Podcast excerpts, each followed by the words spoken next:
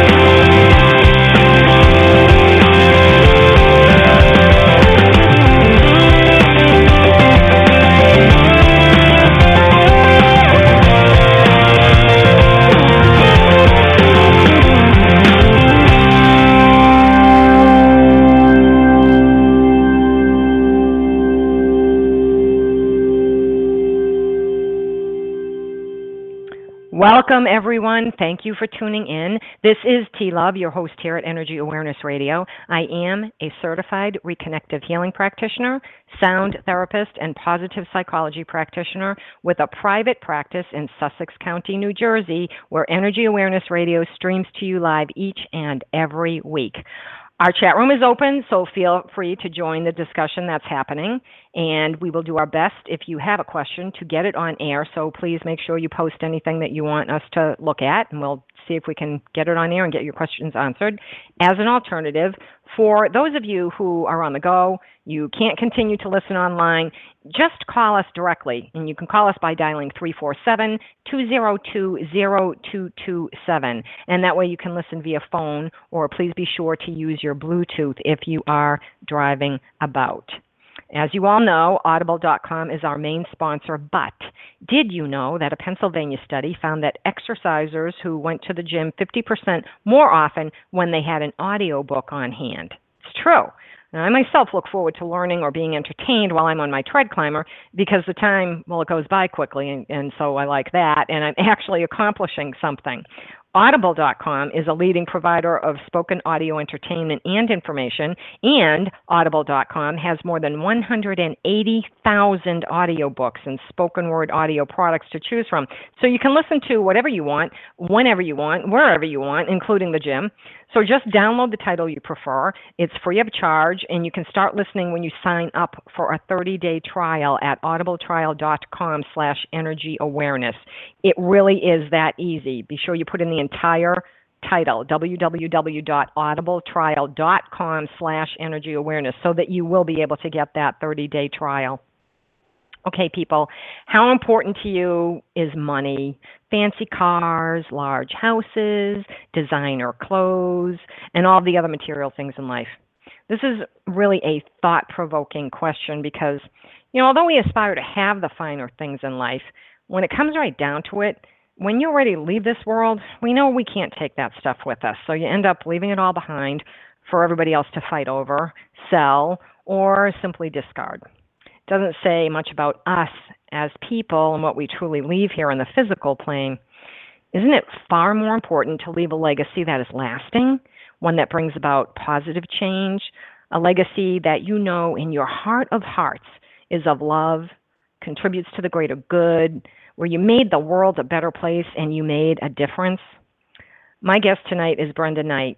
She was part of the team who made the world a better place with random acts of kindness and she also made the world a little bit more grateful with the Grateful Table, which she also joined us to talk about on this show not that long ago.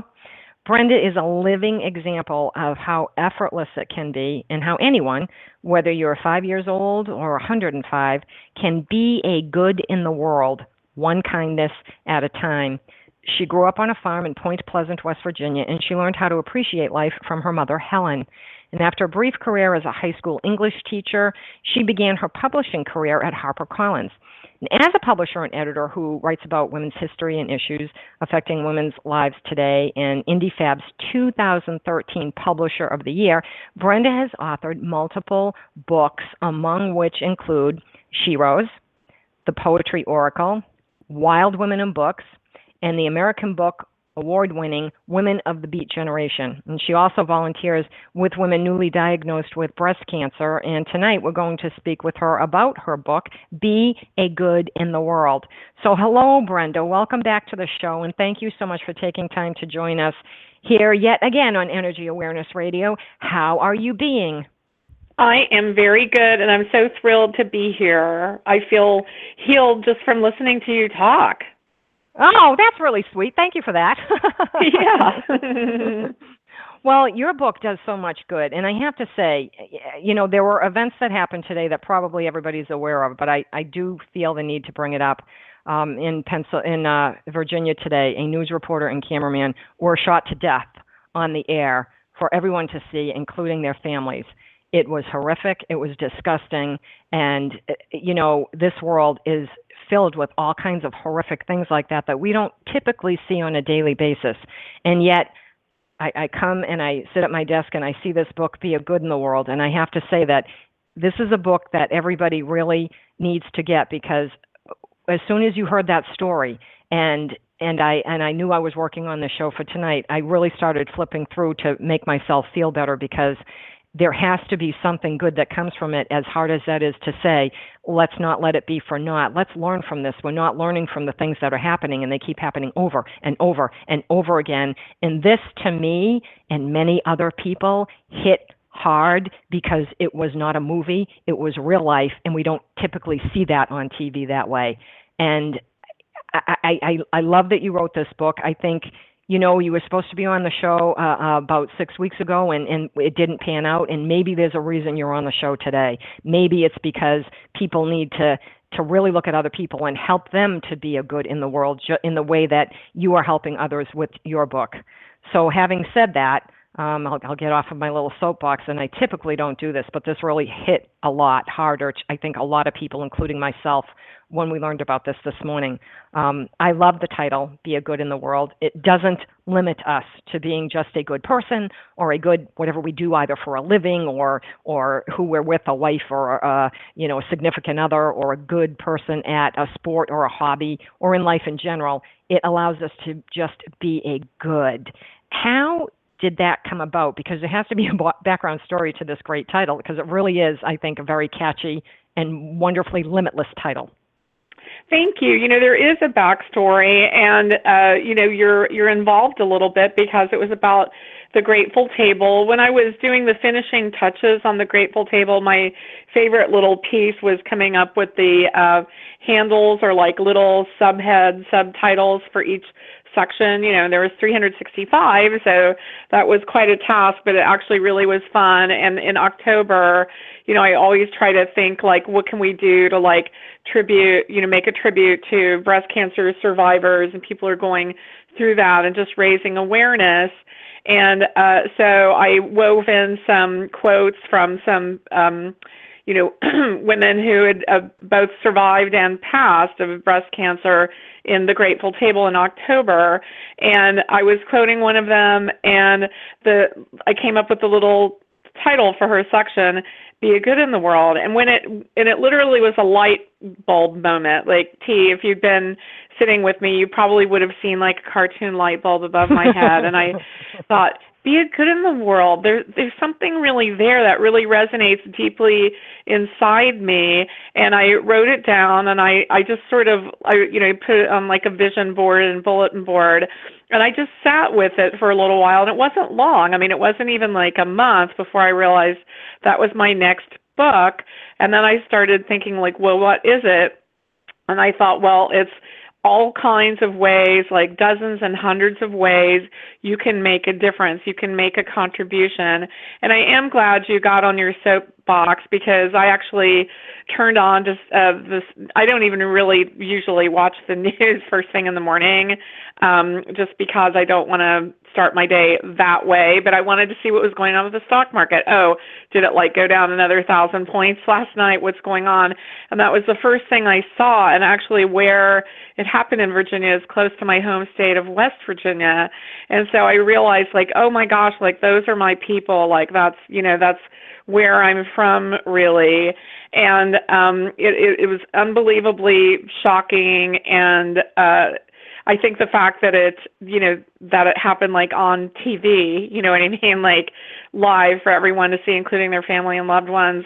But it seemed like um, their friends at the station and their loved ones handled it pretty well, however best you can handle something like that.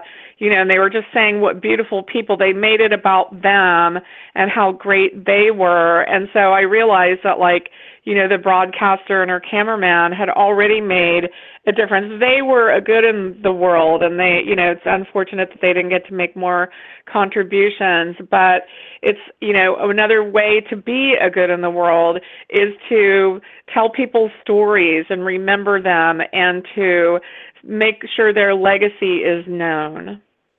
Yeah, I agree. Uh, it was it was and it's funny because I usually don't listen to the news except to get the weather. I want to know is it going to rain or do I have to water?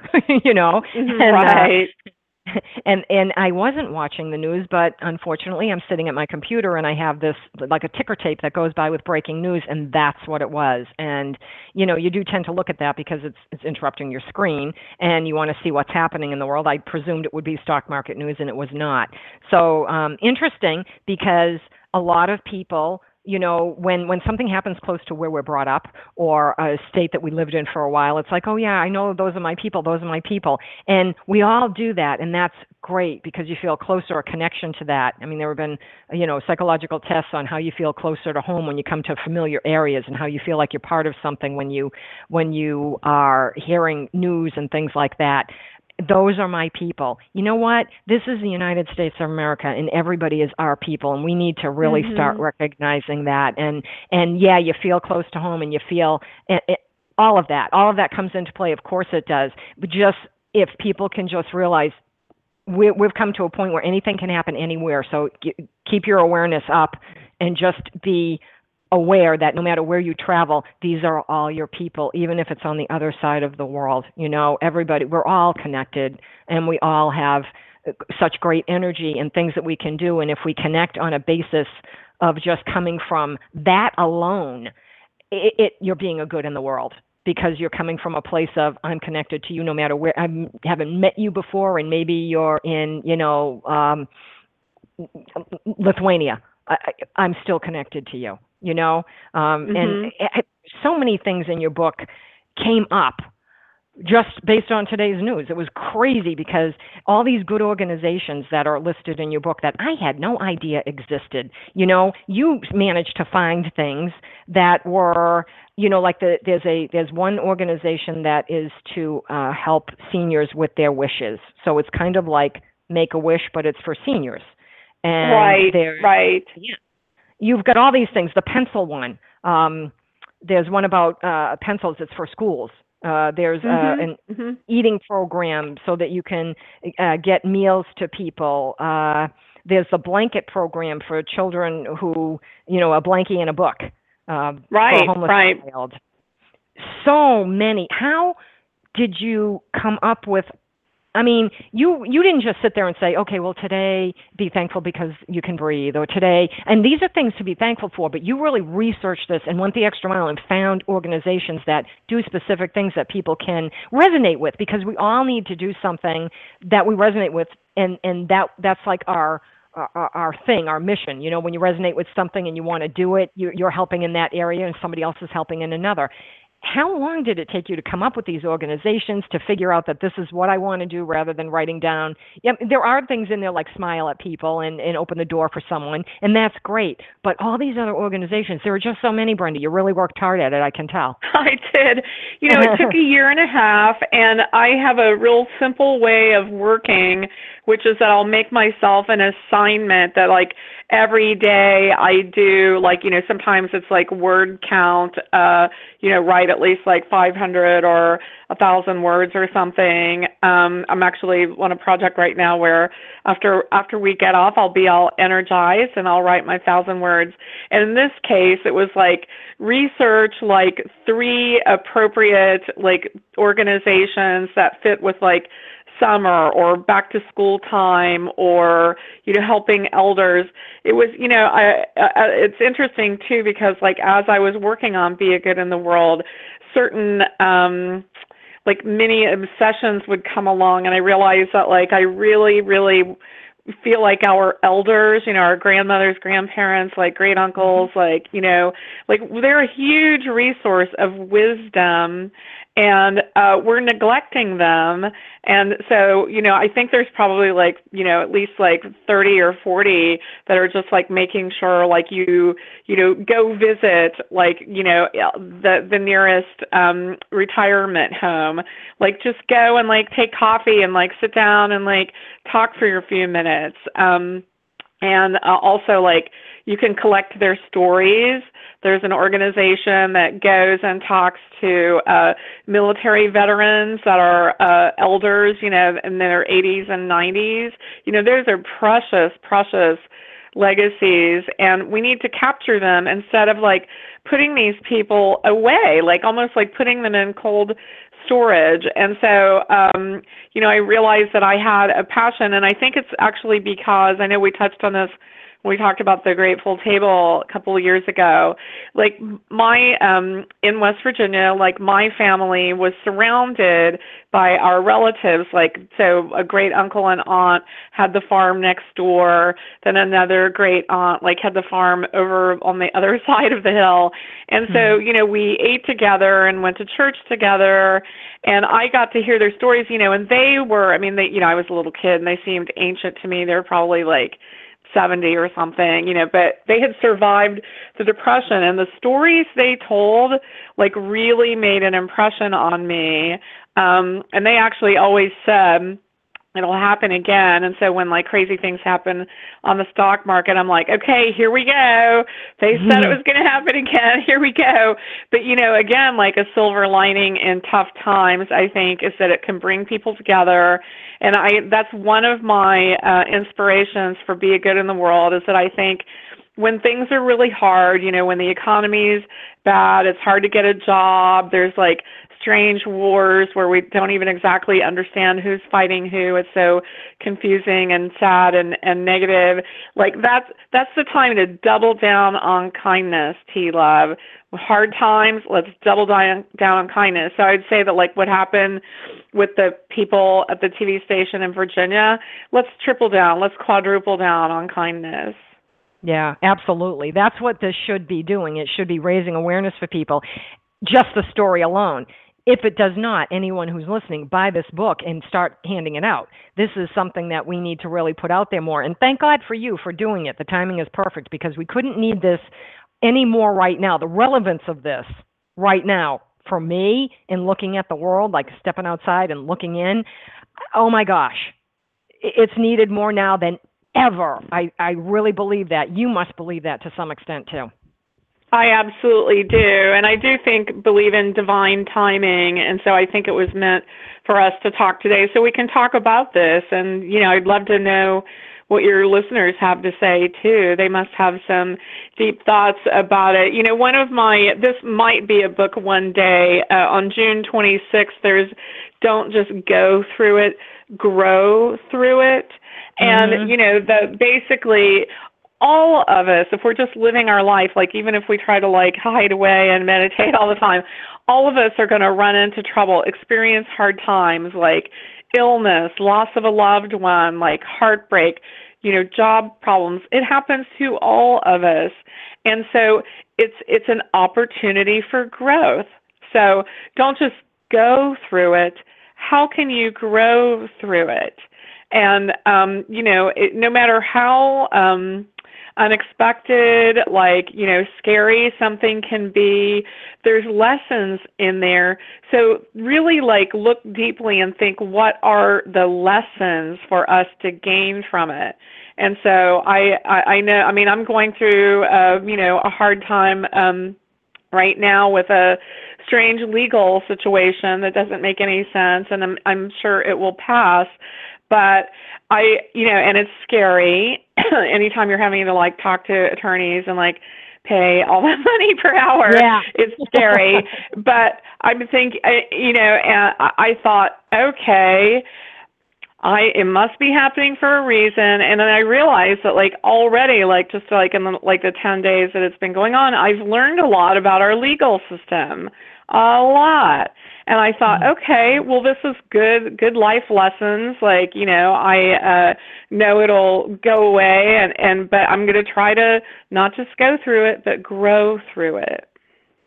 And who knows? Maybe you'll become an attorney. you know, it, it's funny. I told my boyfriend. I said would it be crazy if I went back to law school? Because like there's just like so many things most of us like civilians don't know. That like here's the one that was shocking to me. It's not relevant to me, but like just like it came up in a conversation with a an attorney. Like uh, say you have like um you know, uh, some uh, say you were in a car accident and unfortunately there was like bodily harm to somebody in another car. Like that's terrible, you know, and you hope it never happens. Knock wood. I'm knocking my head. Let's hope mm-hmm. none of that happens to us or your listeners. But say say it happens because unfortunately it does happen every day. So then you know they so then you have to go to court. And um, if you were to say instead of saying like you know, not guilty or no contest. Let's say you said guilty. You just felt felt so bad about it. You just said guilty. In the moment you say guilty, you've actually given away a lot of your rights, including some constitutional rights. Mm-hmm. Did you know that, T Love? I mean, maybe you did, but I sure didn't. Yeah, I didn't know you were giving away constitutional rights. Yeah, actually you are. So like it's almost like so I'm telling you this is fascinating. Like I'm I'm I have a learning opportunity here and while that one doesn't relate to me at all, like I just stumbled across that piece of knowledge and I was like I feel pretty sure that like 95% of like the population doesn't know that and mm-hmm. like nobody tells them and like there needs to you know there's just sort of a another kind of awareness. Anyway, I didn't want to go too far down that rabbit mm-hmm. hole, but just it's it's like don't just you know how can you grow from what is happening you, to you, even if it's something that feels really scary. Yeah, and learn from everything, even the things you hear or see, even if it's not happening directly to you, learn from it and bring your awareness up so that, you know, once you bring your awareness up, you do start to treat people more kindly.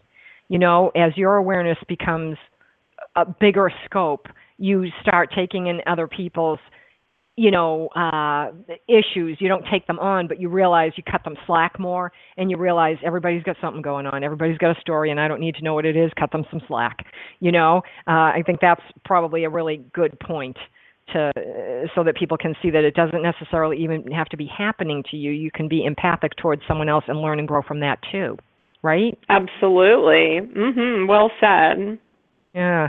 Uh, I think, you know, there's an expression that I'm sure we're all familiar with. You know, if you want something done, ask a busy person. And you, Brenda, are indeed a busy person. You write, you publish, you volunteer with What can I do for you? right, exactly. Well, I believe that when we practice random acts of kindness, do good deeds, and, and purposely, purposefully uh, determine to make the world a better place by our words and deeds, that we are able to accomplish more. I know that I am. That's why that comes into play. If you want something done, ask a busy person.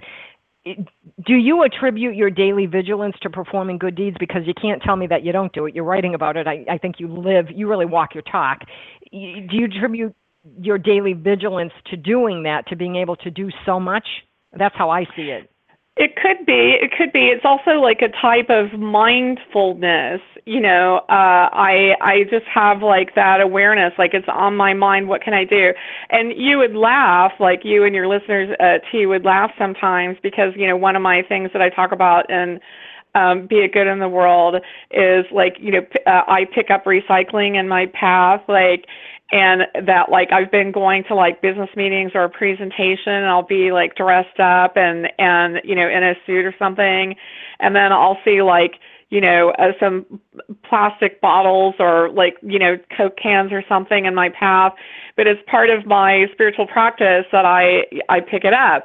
So I'll be walking down you know with like a briefcase and a presentation and all snappily dressed and then carrying garbage and I'll get some funny looks and like I'll say to people like uh this is my service to the planet. And you know I'm sure they're thinking like wow like what is up with her? But hopefully you know they'll they'll get it and they'll realize that I am literally walking my talk because I'm that's part of my promise to myself and to mother nature and the planet is like you know i want i want there to be a beautiful earth for our children and our children's children's and many generations to come to enjoy. And so what little things i can like hauling buckets of bathwater out so i can have a garden picking up trash using being very conservative about everything from like paper to water to power like you know it becomes a mindfulness. And so it is a type of vigilance for sure. And um and yeah it keeps me busy you know, I'm not going to laugh at that because I do that too. I carry, uh, we have a store here called ShopRite, and I carry a ShopRite bag. And if I see something in my travels, I'll stick it in the little bag. And then when I come home, I separate it out. And if it needs to be washed before it goes in the recycle bin, I will do that. And I have had people look at me, and I've just said, well, Gaia lets me live here. At least I can do is keep it clean. you know. absolutely, absolutely. And you know, if you think about it, uh, T, like the like you've probably gathered a mountain. Uh, you've saved a mountain of landfill and got it back into the system. Probably. And what's funny is, oh, quite a few years ago, it has to be like eight or 10 years ago now, I was at a friend's house and we were having lunch, and it, three of us. And I went in and used the facilities, and I came out and I said, "There's no more toilet paper." And she said, "Oh, there's some under wherever it was." So I got it and I put a new roll on. And I came out and I brought out the cardboard and I said, "Where's your recycling?" And she started to laugh and she said, "Seriously?" And I said, "Yeah." And they laughed at me. Well, now it wasn't until what two or three years ago that that commercial came out. How many you know, cores of toilet paper are thrown away and how much it covers in the landfills. And I thought, there you go. I have been redeemed. you have been, absolutely. Good for you. Yeah, good for you. I don't mind being laughed at. It's okay because if you're in your heart, when you know when you're doing something right, it's like, oh well, that's their issue, not mine. I don't care. You know, it doesn't matter. Like exactly. Uh, yeah, like Wayne Dyer says, what somebody thinks of me is really none of my business. right. This will drive my boyfriend crazy because like when if we were staying, you know, on vacation or a business trip or something and staying in a hotel, like I will, you know, maybe it's a hotel I didn't pick because like the company picked it. So I will call and I'll say like I want to know what your recycling is. Like do you do like metal paper cans? Like, you know, what all do you do? And um and if they say we don't recycle, I'll say like, well, I need to let you know that I will not be staying here again because like I can't, you know, I can't stay at a hotel that doesn't recycle and you need to work on that. That's you're, you're contributing enormously to the landfill. Is there a manager I can talk about it? Blah blah. And then I will pack the recycling in my suitcase and take it home. And my boyfriend is like, I can't believe you're like packing the recycling. And I said, it's part of my spiritual practice. Like, and so mm-hmm. now like uh, you know, at the end of the hotel stay, he'll say, um, I saved these four bottles for you, BB. So, He's helping. so we can influence good. People. Yeah, we can influence exactly. people too. that you know, and speaking of influencing people, there is such a ripple effect when one person does act kindly toward another. The recipient then passes it along to others, and the good vibrations just seem to multiply to the masses, and it goes on and on and on. It just continues. It seems to me that if everyone read your book, particularly younger children, it, teaching it to them early on, it would definitely make our world a, a different place. And, and it's a really easy way to do that, make a much better place. That's kind of what I feel that your book could actually do. Are there any groups or organizations or foundations who have adopted this book or even others of your books as a tool of sorts to foster that? You know, not that I know of yet. I know that we were outreaching like to the organizations um, in um, you know that are listed in the back of the book. The ones that I talk about, with, there were dozens and dozens. Like putting that index together was quite a job. And so uh, in the appearances I've been doing, like I'll uh, contact like you know a couple months ahead, I'll contact an organization and say, would you like to come and co-present? And like, you know, also it can be an opportunity for you to hand out literature or get donations or whatever. And so when I did um, the book passage in Marin County in Corte Madera here in California, it's one of the top five bookstores in America. It's just wonderful. And so there's a company called, or rather, there's a nonprofit called Dress for Success, and I love what they do. They um, outfit wardrobes to people who are economically challenged, particularly women. They'll help anybody though, but they really are looking to help all the women that they can. And so they'll give them a wardrobe, you know, to go looking for a job, for interviews, um, for meetings, etc.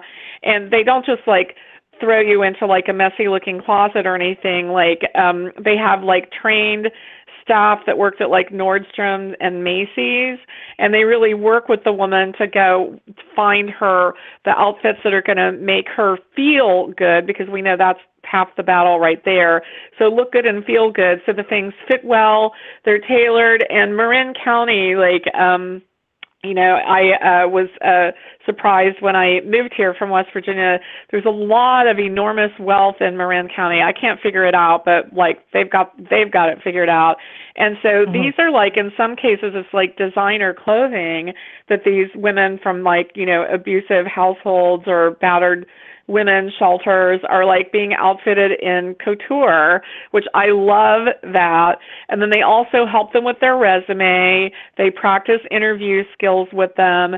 They really, really take care of these people, like I said, particularly women. And so when I did an event at the Book Passage in Corte Madera, I had contacted them and they came, like the whole group of them came, including the founder, and they co presented. And it was so wonderful. Like people were making donations on the spot, you know, because you can um, you can donate like a, you can write a check, give a credit card, give cash, and then you can also say like, well, I'll be stopping by to give you to to give you like the designer duds that I no longer fit in from my closet. It it just felt so wonderful and and it was really great because like they got to tell their story and their inspiration and they were just all about wanting to help women. And i'm telling you like it was like you know i practically it was actually hard for me to get up and talk after them because i was teared up by like the sincerity and the beauty of what they're doing like you know because again times are tough like you know uh and um you know you you may have to leave a horrible uh, you know relationship as a battered woman there you are in the shelter and you have nothing and and here these women will help raise you up so you can stand on your own two feet That is a beautiful story. That really that is just wonderful that they do that. Uh, I think there are uh, so many organizations like that, and you have. I mean, just some of the stories in the book, if I can call them that, the the daily inspirations when it involves something, and you you list a name of a website that you just know this is really crucial. They because I think you did choose critical ones. You know, I think you chose ones that really uh, seem to run the gamut actually of all the different things out there that are in need and it's for every age group you know you don't seem to miss anything you offer ideas that are life spanning you know anything from zero practically all the way up mm-hmm. to elders and yeah so many good organizations out there uh, the community that i live in uh, i moved here and i came to new jersey kicking and screaming and and then i finally joined my chamber of commerce and boy did i learn a lot because there are so many organizations in this little county that do such wonderful things and there's one group that feeds the hungry and people just donate goods. Everybody who works there is a volunteer. Nobody gets paid. It's open 24/7. You can go and get whatever you want. Questions are never asked. Uh, uh, and they got up getting an award one day for the work that they do. Very humbling. And uh, they told a story of a, a father who came in with his daughter, and the daughter was ever so good. And then she pulled on his his suit coat and um the woman said, "Oh, you want to get going?" And she said, "Well, no, they told us when you were done that we would be able to get food because we haven't eaten in 2 days." That's when I lost it. I completely oh. lost it. I thought, you know what? I can go to the store and I can buy M&Ms if I want, and M&Ms are not in a food group. You know, I can buy whatever I want. So it didn't take anything but the following Saturday going down the grocery store and filling up bags with food and coming home and have my husband start to put it away and me say, no, no, no, no, no, that's going to the food bank.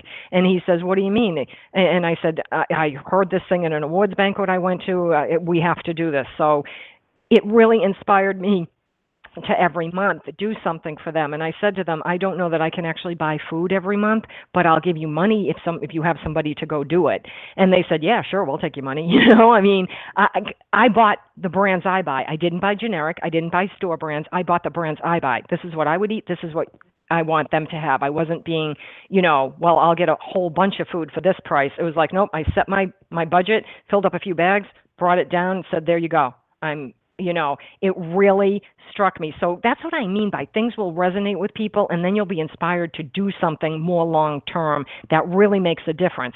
Because when you look around the community, you don't know what's going behind on behind anybody's doors. You have no idea you know and one little girl got up and said that, that their school they were offering free meals for people who needed them and she went out to wait table as it were and her parents were working in the kitchen and she turned around came back in and said i can't i can't do this and the mom said, Why? And she goes, Because my friend is out there and I didn't know. I didn't know they were having troubled times. I can't go out there. And mm. the girl mm. really from her heart felt that way. What was so interesting when she had that said that was, "Oh my god, the day before I saw a commercial. I don't even remember what it was for." And it was a little girl on a bus and they showed her and her mom first going shopping and buying stuff and bringing things to a food pantry and the little girl is now on the school bus. And then they show this other mother and her little girl going to the food pantry to get things. Now they the school bus pulls up to a stop and the little girl that didn't have had to go to shop the food pantry got on the bus and the little girl whose mom and her bought stuff at the food pantry they sat together and they were talking and neither knew you just knew neither knew what was going on nobody knows what's going on in anybody's life you just have to uh, feel what you can feel and do the best you can for whatever organization resonates with you and your book just does that in almost every day that you read because there's so much in it that you for me, I could pick this up, and I can't believe I'm the only one. I just can't. You know, I think there's plenty of people out there who feel the same way and think, wow, maybe I should do something like this. So your story is beautiful because it's helping women lift themselves up, like you said. It's inspiring them to make them uh, uh, uh, be independent and to raise their families on their own because now they have to. And you know, the the hunger thing. Now these people can eat. No one should go hungry. Not in this country, not in the world, but we live in a country right. where no one should be going hungry. You know, Absolutely. you know, there's a group that uh, people that is extra shocking to find out that they're uh, going hungry, uh, and so there's uh, food banks uh, to service them as well. but it's college students, T, because it's so Yeah. expensive to go to college that uh, there's a whole group of uh, I would um, I think I at one point I had the statistic in my head, but I think it was something really shocking like like 22% of college students now like they're they're they're undernourished um actually Mhm. because like they can only you know and for some of them even ra- cups of ramen noodle is a great expense Right. because they're spending every single dollar on class on tuition on housing on textbooks on on everything that they need to do to like get their education and food becomes the luxury that they can't afford and so um if- you know some years back like uh some college you know um administrations noticed and started putting in like little like closet sized food pantries like take what you need and then Mhm. like they were being cleaned out like within like a couple of you know they would put what they thought would last like you know a month or some months and the Mhm. food pantries were being cleaned out like within like a couple of hours uh because these kids are college kids are going hungry. Now i don't know about you but when when i was like studying like you need your brain power. Yeah. like you need you know you need to be nourished because you're really expending a huge amount of energy and and they can't afford to eat. So food is the last expenditure they'll make. And that i'm you know I, I, sometimes i think like everything's being talked about in the presidential run up to the election and all the you know candidates are running saying crazy things uh especially some of your neighbors. Uh and um and i think why, when are they going to start talking about the real issues? Like when are they going to start talking about like there's people going hungry in america. Let's stop that. Let's stop that today. Let's stop that this week. Let's stop that now. Like instead of talking about these things that are like don't exactly apply to us every single day, you know, but like 22% of college students in America today are near starvation. Okay, Yeah. let me tackle that one today. Yeah, because we don't care that you're going to call somebody a bimbo. As a matter of fact, you're going to lose all the women's votes because you're calling somebody a bimbo. So just shut your mouth, fix your hair, and, and do something real. right, You know? right, Um, exactly. Yeah, it's crazy. It is absolutely crazy. But you do run the gamut from small deeds to more elaborate. Do you have a favorite small deed idea or kindness that that you kind of your go-to thing? You know, I do, and that's so I'll give you a two part answer to that. Number one, I would say listening. Listening, and you're a good listener because you're a radio host and you're just T Love. So you're like, you've mastered the art of listening. But a lot of us, we, we're sort of in a culture of interrupters, uh, especially some of those people running for president. But in any case, like, we've forgotten how to listen. And so um, we need to refresh ourselves because that's a great life skill. And really, truly listening without saying, well, this is what I would do and this is my advice. Just listening is is an act of love and it's a really beautiful thing. So I would say that really brush up on your listening skills.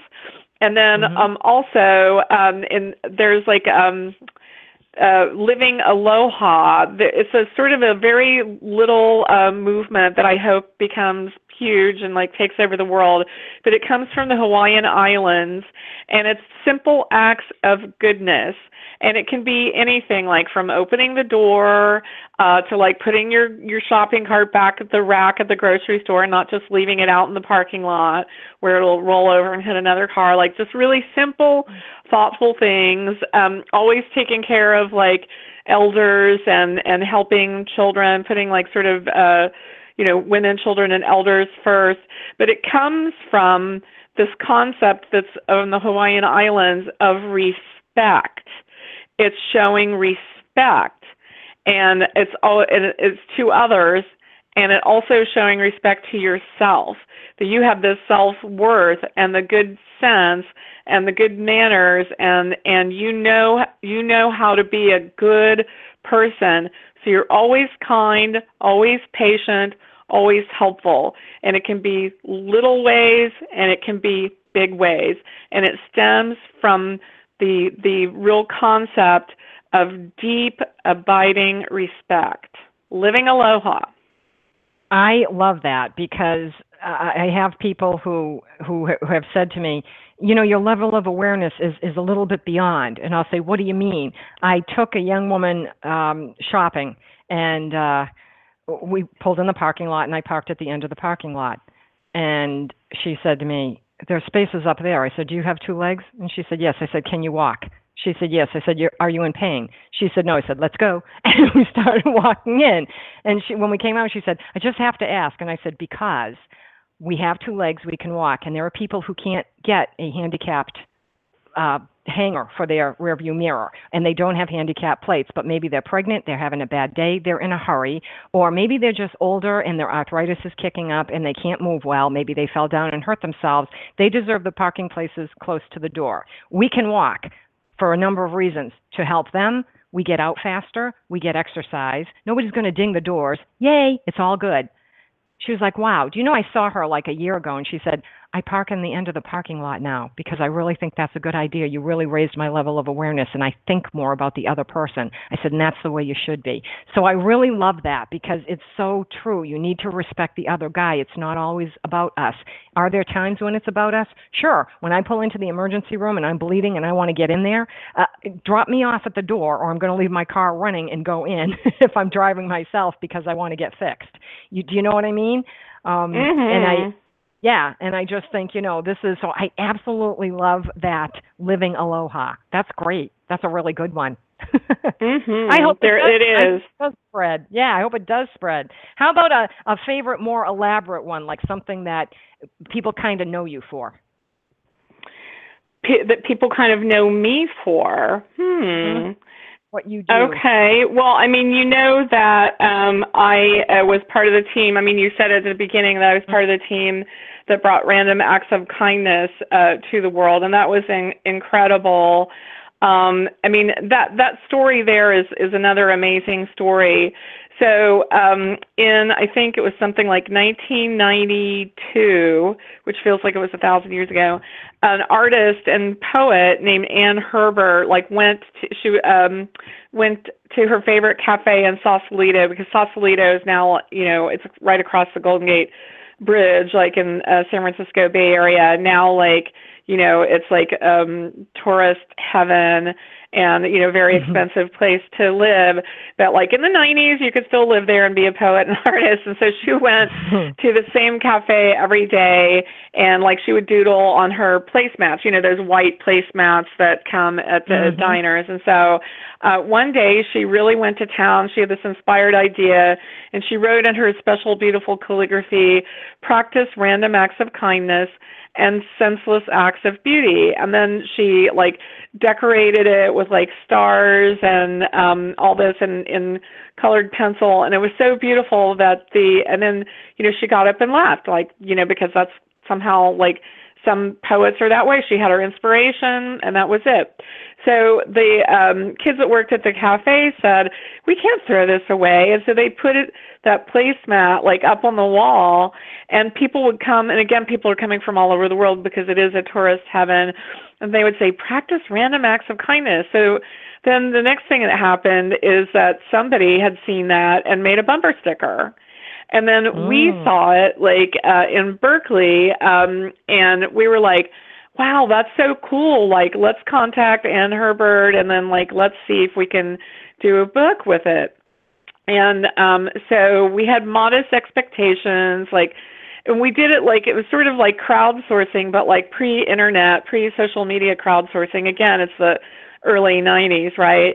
So we had a mm-hmm. party and we invited like all the authors and writers and and teachers and educators and thinkers we knew and we had everyone go up to the microphone and say what do you think we need to do to make it a kinder world? Like what's an act of kindness that that you think you could do? Like you know tell a story about kindness blah blah.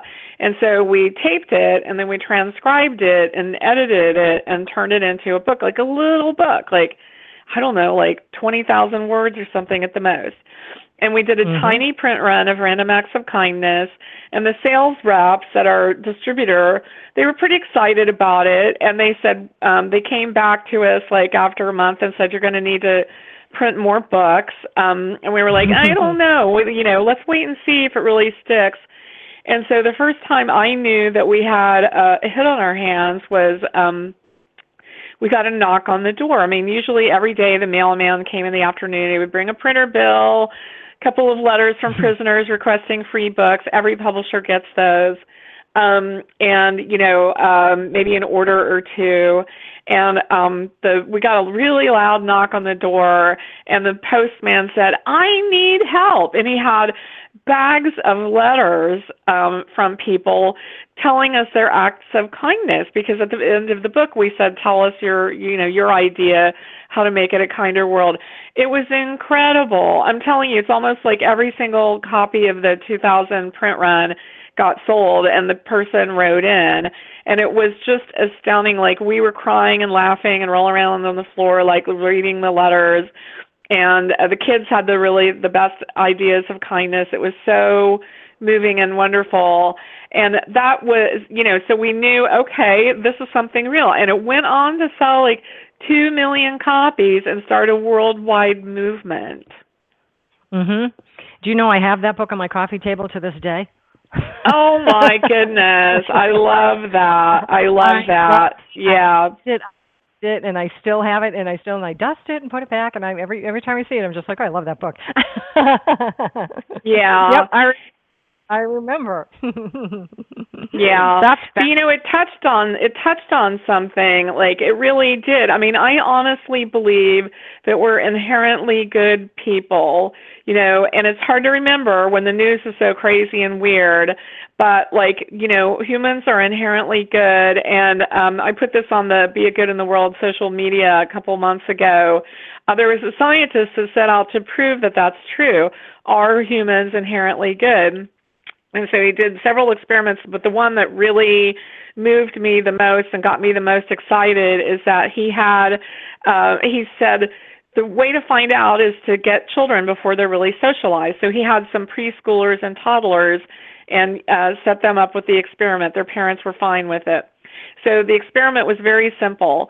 An elderly man uh, was um, was to enter a room with the toddlers. There was like a couple of uh, three year olds, like a, a, a one little kid that was probably like barely two, like four year old, a five year old, and they're playing with toys and having a good time. And then the elderly man uh, comes in and um his wheelchair was inside the room where the kids were and he was giving like a given a cane and he was he was sort of exaggerating his his mobility issues and he was bare he was so clearly barely able to make it. And the kids like saw him in their peripheral vision um sort of moving very wobbly. And um they ran over like one of the like 3 year olds like grabbed his hand one of the elderly elder children like a 5 year 5 year old um grabbed him in his cane hand to steady him. And then this was my favorite is that like a 3 year old is like pushing the wheelchair towards him.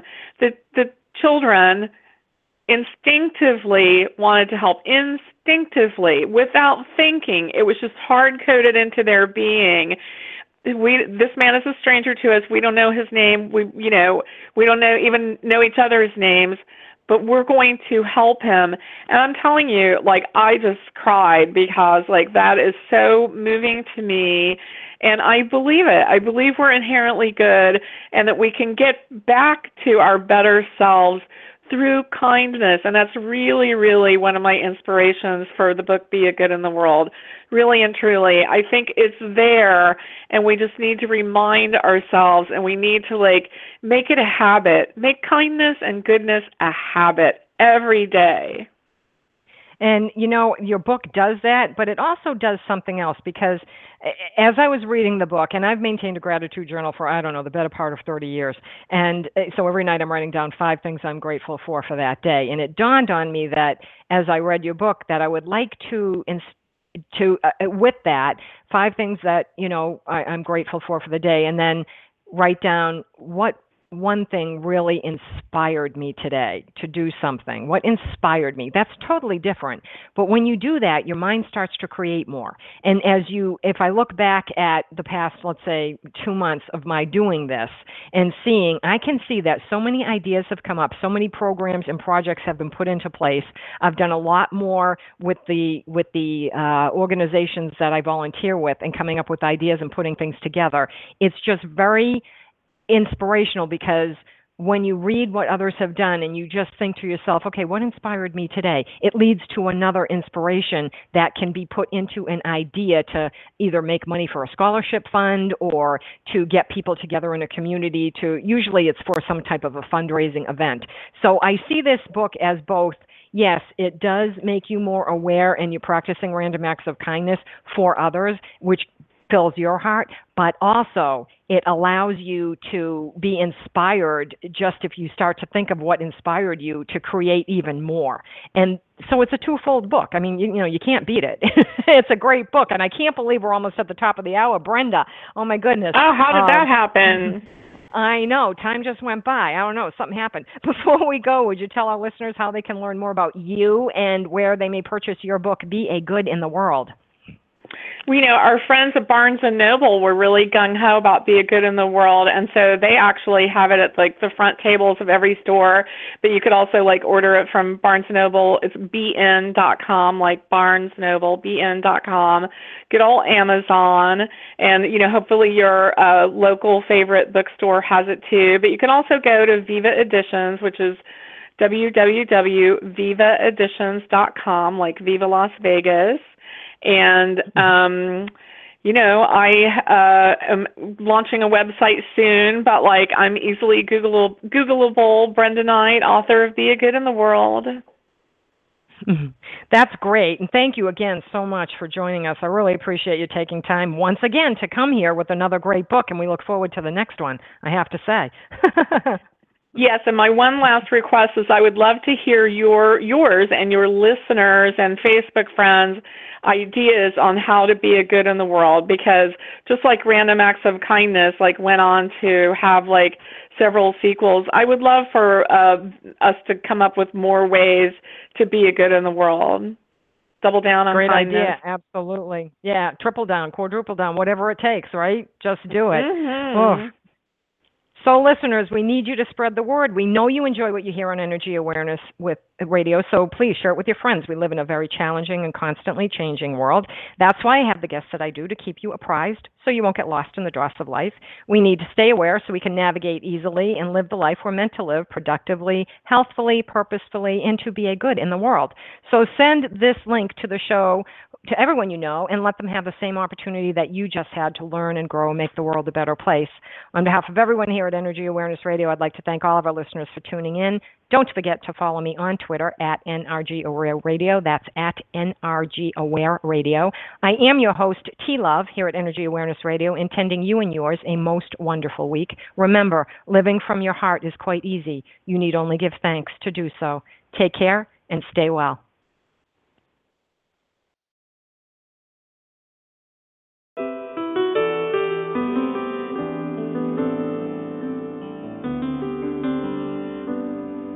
Got a roof over my head. I got a warm